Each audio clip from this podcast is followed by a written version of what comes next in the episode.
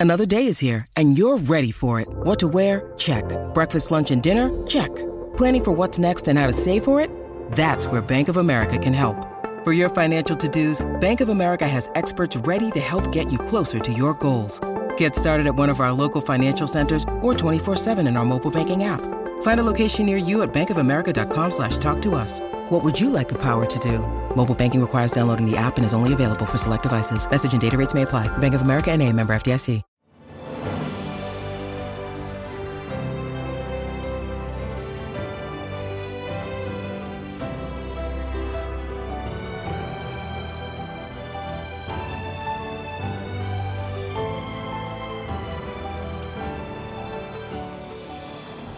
Welcome to the newest episode of Beyond the Fame with Jason Fraley. I'm your host, Jason Fraley, picking the brains of the top filmmakers, musicians, and artists of our time. Oliver Stone's documentary JFK Revisited Through the Looking Glass premieres tonight on Showtime, featuring the latest score by five time Emmy winning composer Jeff Beal. I spoke with Beal when he came to the Kennedy Center in 2016 to perform his score for House of Cards in concert with the National Symphony Orchestra. Thanks so much for joining us. Thank you, Jason. Great to be on your show, man. Yep, House of Cards in concert. Uh, I believe this is the this is the first time this has ever been done, right?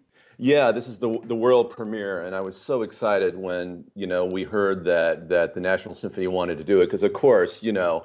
There is no better place to premiere this this this concert with with pic, with uh, video and all this stuff right in right in the heart of, uh, of, of, of Washington D.C. and with the National Symphony Orchestra and at the Kennedy Center. It just feels like we are completely breaking all of the fourth walls uh, in the music world too. So we're we're just thrilled, and they're a wonderful orchestra, as you know, and. Um, uh, the opportunity to hear, you know, people obviously that know the show, know the music very well, but there's nothing like hearing it played by a, a live symphony orchestra. In fact, uh, one of the things I've done is take a lot of the music from the show and actually expanded it so it really is written for the full orchestra. So you really get to hear the orchestra play.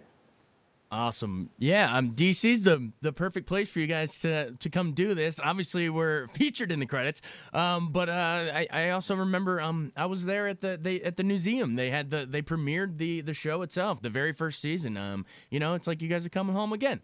Yeah, absolutely. It's it's wonderful because uh, you know I had the great pleasure last year of meeting uh, the creator of the original show from the UK, Michael Dobbs is his name, and he's actually a member of the House of House of Lords in London. So this show has its roots from the very beginnings in the in the world of politics, not only in story but also in the people that created it. Yeah. It's just really really cool to to be doing it in in Washington D.C. Um, I remember when we first premiered it. I, I, read some stories that a lot of people sort of in the Beltway were really fans of the show. And like, of course, this isn't my world, but to them, the show does a good job of, of, of describing what, what Washington really feels like, what the sort of really inner workings of, of the town are like. So that's uh, obviously we're much more heightened and stylized than that, but uh, it's, uh, it's a cool connection. Yeah, take me into um, when you when you first came up with the idea. It's it's weird to think there was a time that that theme didn't exist. we all it's all in our heads now. But take me back to you know where you were and how you came up with with that sound.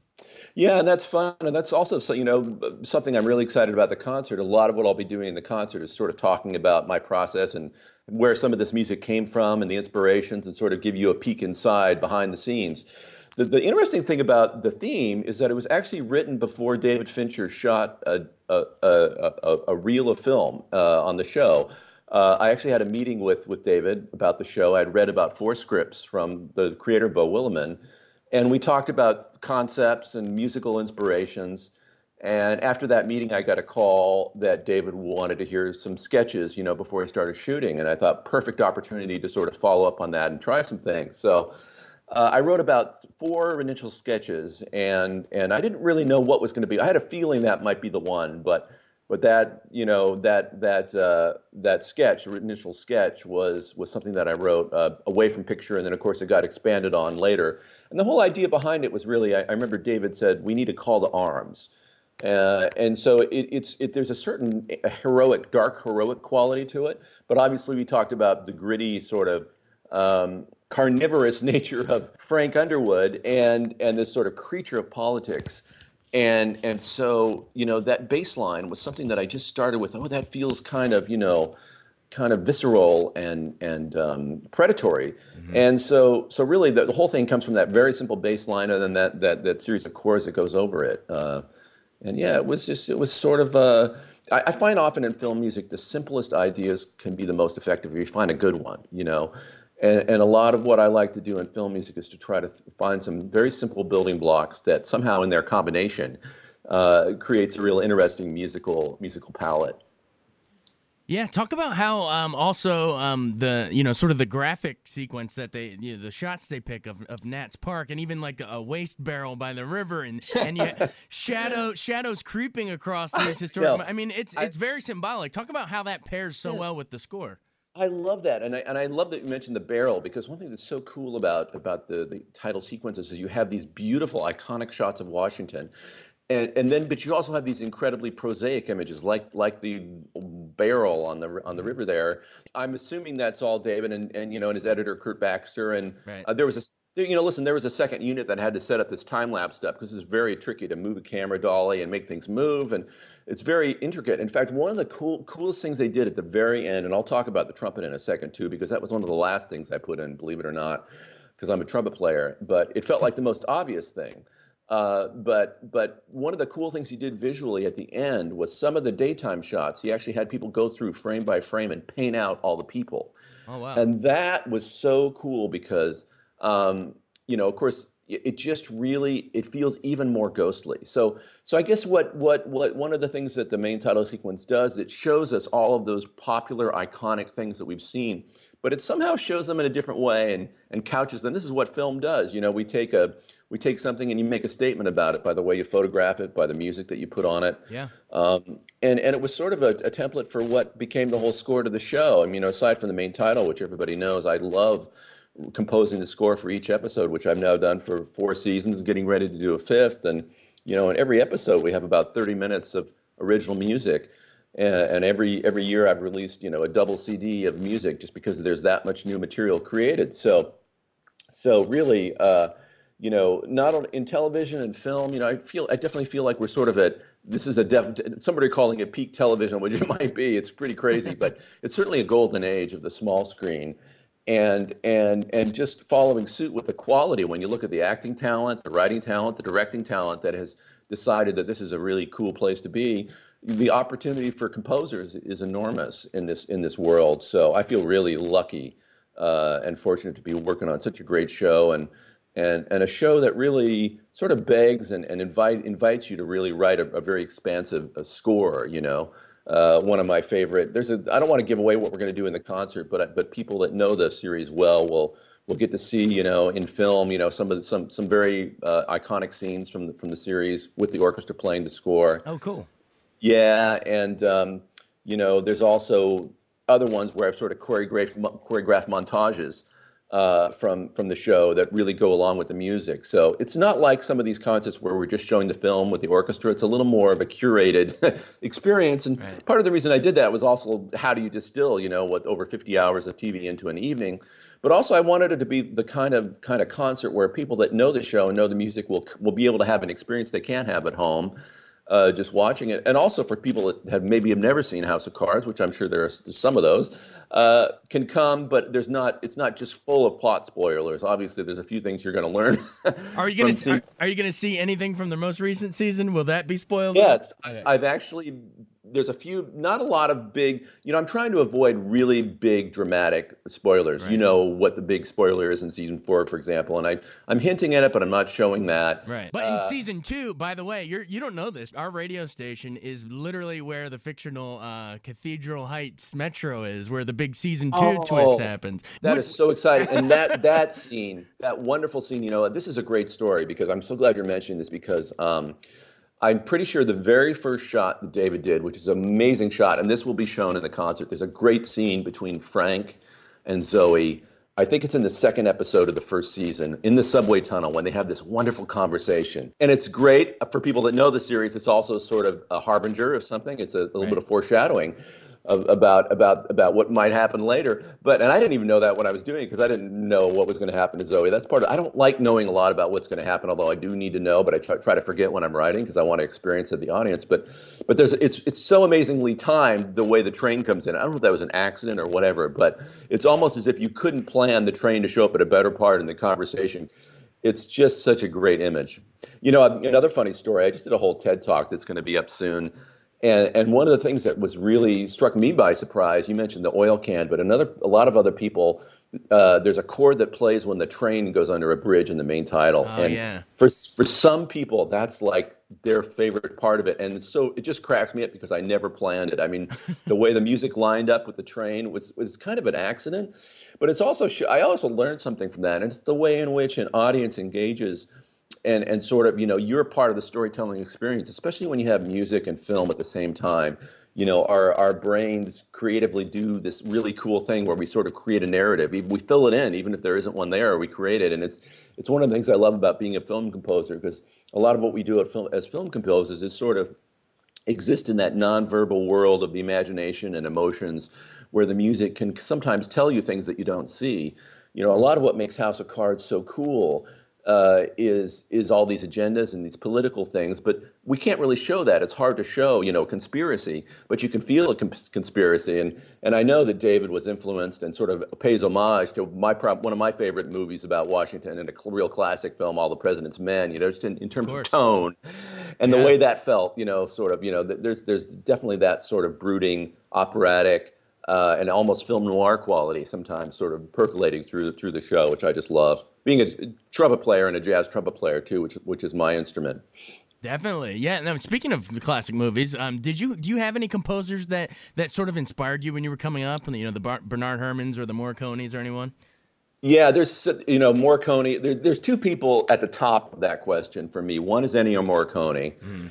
and Bernard Herrmann, of course. But the other one that really comes to mind that I always mention is Jerry Goldsmith, and I'll tell you oh why. My because God, he's so good. You know, he's so good. He was also a great, really, really a jazz composer. I mean, you listen to scores like Chinatown, yeah, Chinatown and LA is, Confidential. Oh, Chinatown, such a great score. Oh, and he had this wonderful sense of and he had this wonderful sense of sophistication in his music. And and so he's, you know, the, the thing I love about him and Ennio, and of course John Williams, and then some more modern composers that are wonderful, like you know uh, Alexander Desplat and Mark Isham and Thomas Newman uh, is that you know I, I tend to gravitate towards the composers that I feel create a unique sound for every show they do, and and all those guys do that, and that's that's what I love to do. But the jazz thing is really fun because this is something that David and I did not talk about really in our first meeting, but something I I felt obliged to explore which really relates to Jerry Goldsmith, was was this whole idea of film noir. You know, and reading the first four scripts uh, of this relationship of Frank and Claire Underwood, and what a strange but sophisticated world it was, I thought, man, this really needs some PG-13 chords and music. so uh, one of the one of the very first sketches I wrote, which we'll also be doing at the concert and showing some of the scene, is this sort of film noir, slow three-four theme that people from the, the show will immediately recognize. You first hear it in the pilot when Frank comes home and has this sort of long night of the soul when he smokes a cigarette and decides what he's going to do,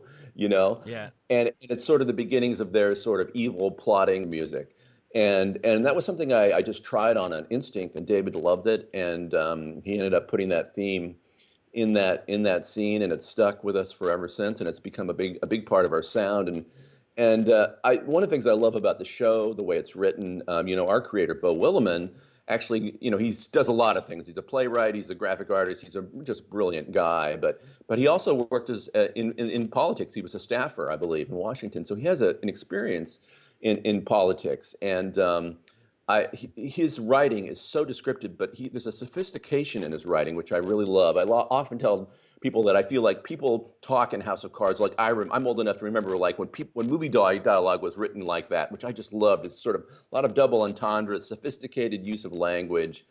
Um, back to and, and I, noir. I wish we would get back to that in some scripts. I know, I know. Well, I think we are. Here we are. I mean, yeah, it's true. House true. Cards We do, you know. We, I mean, our our our our, our smoking scenes, you know, stand in for those. That's one of our sex scenes, you know. Right. I mean, Right, it's right. it's the whole idea of what you imply is as powerful as what you show. I Which think it's is more totally, powerful.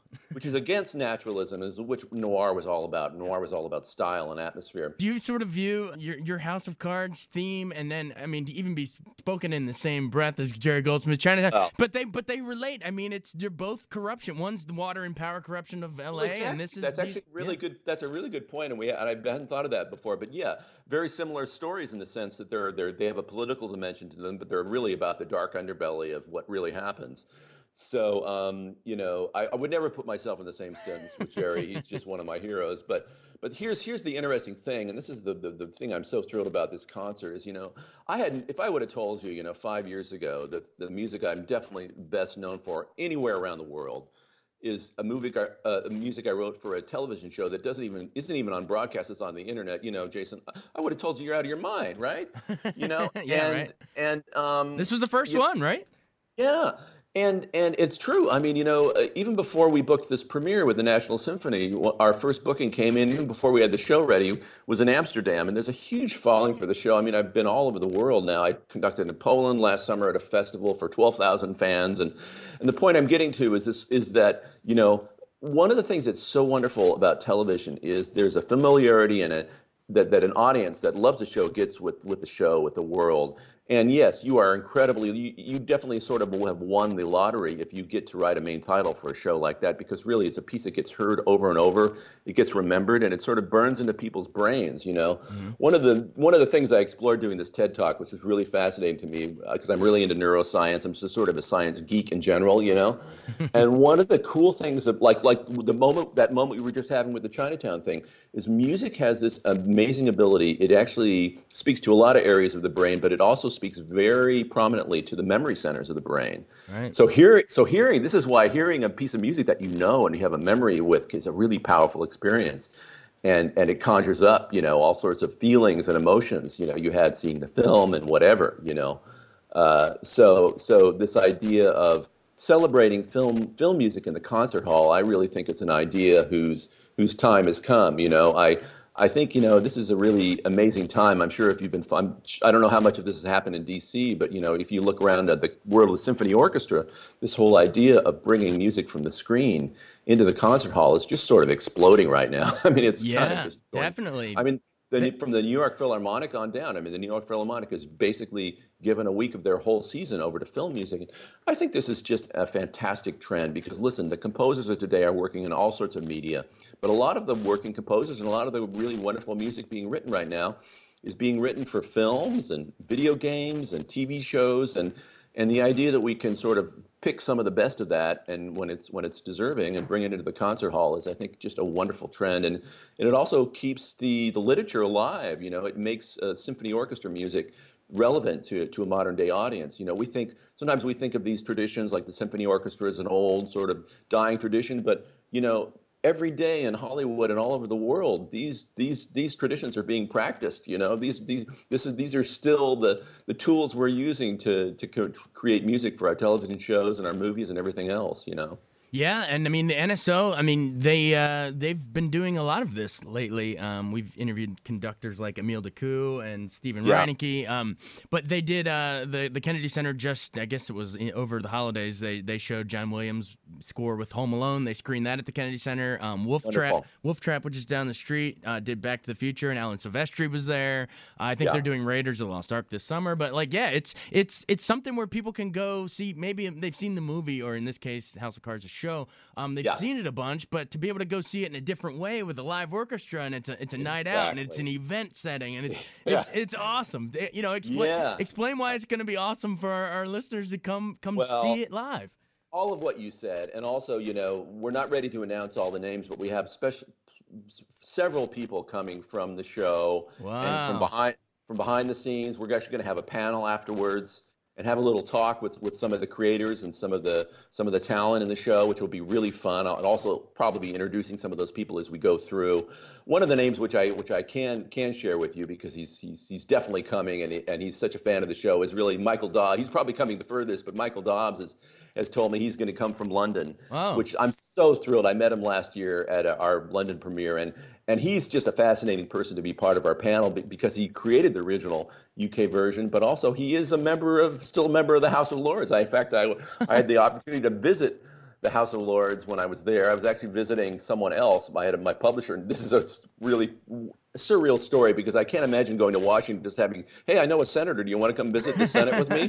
just doesn't seem to happen. But this actually happened in London, and my publisher knew another member of the House of Lords, Lord. Um, and and so we, uh, Lord Stone. So we, I said, I, I admit, met Michael. I said, hey, Michael, uh, I'm going to be over at the House of Lords tomorrow because I got his card. He gave me his email address. I said, great. Well, I, said, "Well, we're going to be having tea with Lord Stone. So Michael Dobbs came over and said hello to our table. And it was just like, it was surreal, Jason, I'm telling you. But he's a wonderful guy. He's so happy about not only this, he's happy of what all the things his creativity has spawned. And, and he has a really great story to tell about the way he first created the book, which became the, the UK version of our show.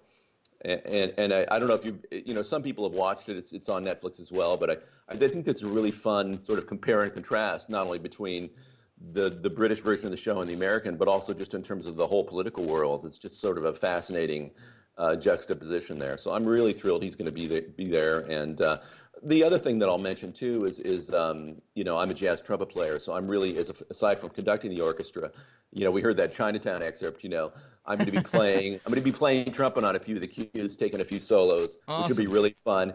And and one other sort of special bonus, which is fun to fun to announce, you know, this this this score is sort of a family affair. You know, we I, I come from my family is sort of the Von Trapps. My son is is an amazing jazz and electric bass player, and and he's going to be the electric bass player for all these concerts. Uh, he's in college now, and we're we're bringing him out on the road with us. And it's really important because you know that's such an important part of the music. He played on the original music for me. That's him playing bass on the theme. But also, it's a really important part in terms of just keeping the orchestra together. You really need good rhythm, you know. So Yeah. I'm really excited he'll be joining us, and also my my wife Joan, who's a wonderful opera singer. I don't know if you ever noticed the opera voice in the show. Uh, but uh, we use it occasionally for Claire Underwood. You know, and sort of it's just a color, but it's very cool. And and so Joan will be joining me in the second half, sort of doing this what what, what the fans call her on Twitter, Twitter spooky opera singer. But it's really fun because it's just sort of like you know it was something that I added to the score starting in the second season, and we've sort of gone to a few times and.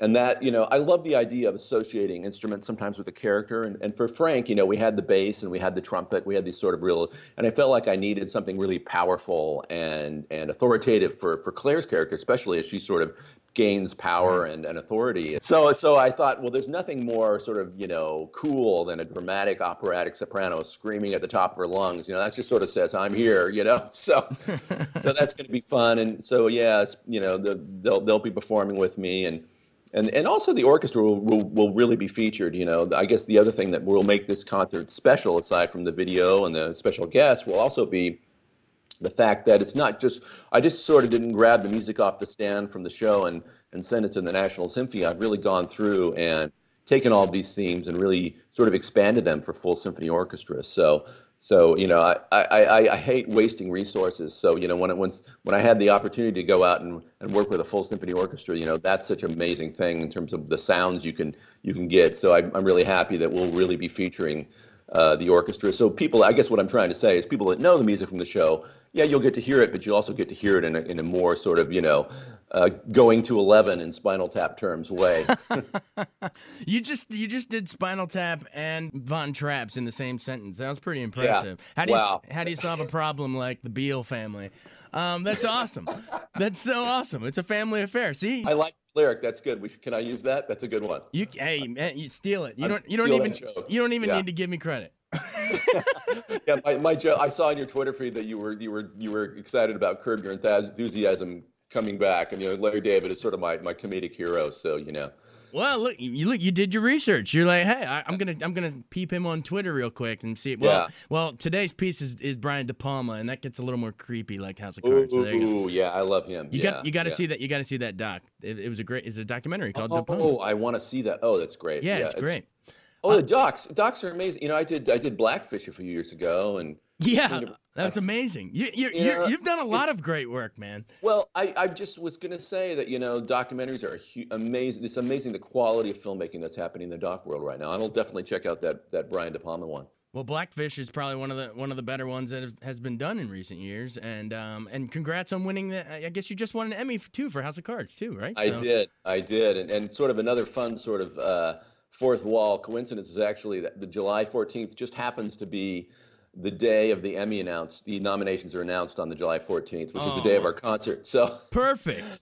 I'm hoping I'm hoping some of the people that are I'll be able to congratulate some of the people that come to our concert with uh, with some some Emmy love. That would be fun if that happens. Yeah, and and you'll at the very least you'll also be able to say this. You know, tonight's the one year anniversary of when I you know got nominated last year. Got nominated. I know. Yeah. I know. Listen, it's it's it. Uh, it's it's totally icing on the cake, but it's it's it's you know especially I, I am very honored by that, and I th- I'm honored for the show too because when you look at how many shows now are competing for, for these awards. It's really enormous. In fact, there's been talk about uh, you know sort of expanding the number of nominees in the best the best show category, kind of like the Motion Picture Academy do, has done. And when you look at all the great television, it's it's it's might, might be time for that idea. You know. Yeah, for sure. Well, thanks for taking this little crazy concept of a little internet show and blowing the door open for all of oh, us. Thank you. With those trumpets, in a way, sort of blew that door open. So there you go. Yeah, I, I who knew? You know, it's just it's great. Awesome. Well, Jeff, thanks for your time. This was a nice little half hour chat. Thank you much, Jason. We'll see you next month.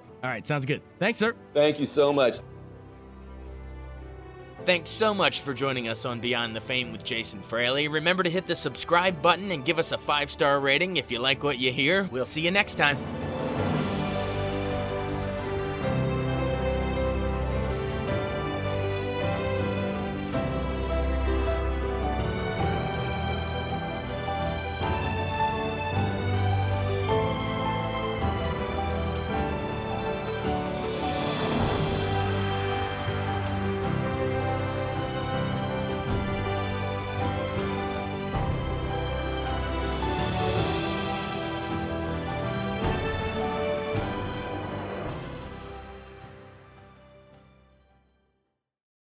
I wanted to take a second to tell you about an app I really enjoy. Living in the DC area is great, and Podcast DC gathers all of the local shows that I like all in one local app health, sports, local news, politics, and so much more. Podcast DC is the new local app with hundreds of DC area podcasts to choose from. I can earn exciting rewards just for listening and share the podcasts I love instantly. Available in the App Store or in Google Play, listen local with Podcast DC.